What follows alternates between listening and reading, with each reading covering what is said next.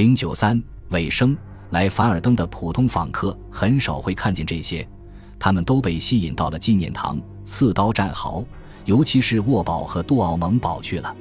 在沃堡摇摇欲坠的外墙上，靠近雷纳尔最后一只信鸽纪念碑的地方，有一块小小的、已然开裂的名牌，那是一位无名的母亲立的，上面的铭文感人至深：“献给我的儿子，自从你的双眼闭上，我的双眼从未停止哭泣。”在沃堡里，他们会给你看雷纳尔的办公室，卖给你一本他的书。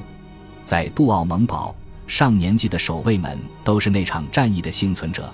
他们不耐烦地陪着游客沿着走过上万遍的既定路线参观，边走边讲述些关于这次会战的千奇百怪的历史。那都是他们用了多年时间自己发明的，中间常常夹杂着难过的感叹：伤亡太大，伤亡太大。没有游客的时候，他们一般都会在斜堤上面拿着旧德国钢盔捉蜗牛当自己的晚餐。在一百五十五毫米大炮的炮塔顶上。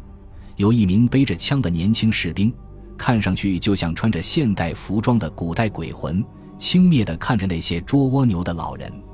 他其实是一名哨兵，任务是看守堡垒外荒原上后来开辟出来的步枪射击场。在那片地方，孔策和拉德克曾在一九一六年二月决定命运的那一天，悄悄地接近杜奥蒙堡。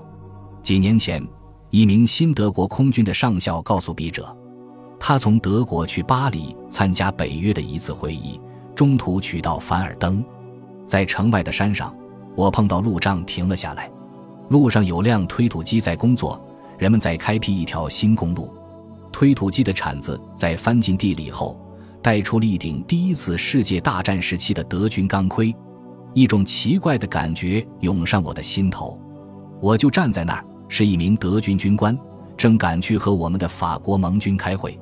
我几乎不敢相信，这一切才是四十四年前的事情。我在那时甚至都已经出生了。我感觉自己更像是在看着考古学家发掘远古的遗迹。凡尔登战役中那些士兵的错误、愚蠢和令人难以置信的勇气，确实像是属于一千多年前的另一个时代。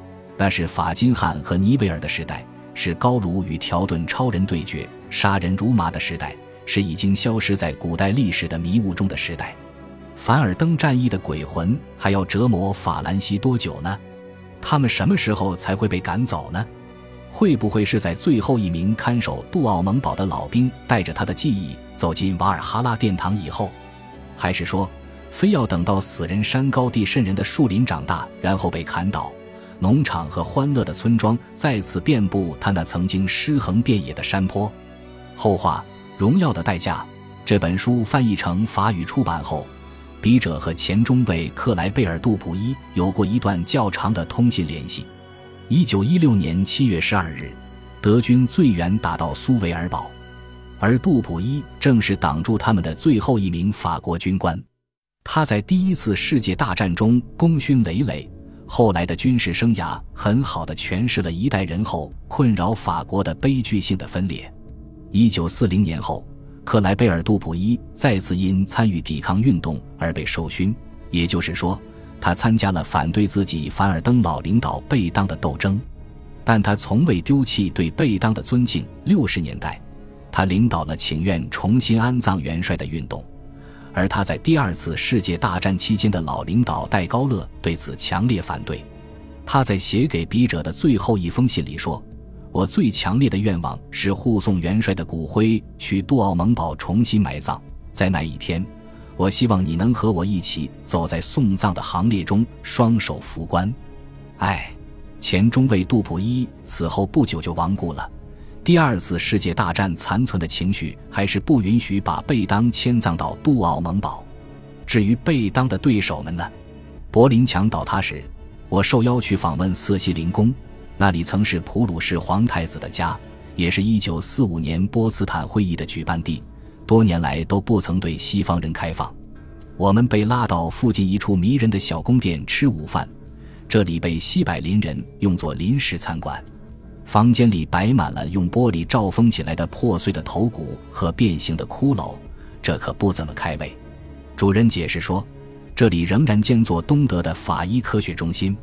我无意中问道：“以前谁住在这儿？”“哦，某位将军，他名字叫做法金汉，他死在这儿。”虽说这里的气氛对于午餐来说太惊心动魄了一点，但这吓人的展览似乎非常配得上那个发动了历史上最可怕战役的人的鬼魂，而且这个人死的时候噩梦缠身。二零二一年五月，本集播放完毕，感谢您的收听，喜欢请订阅加关注，主页有更多精彩内容。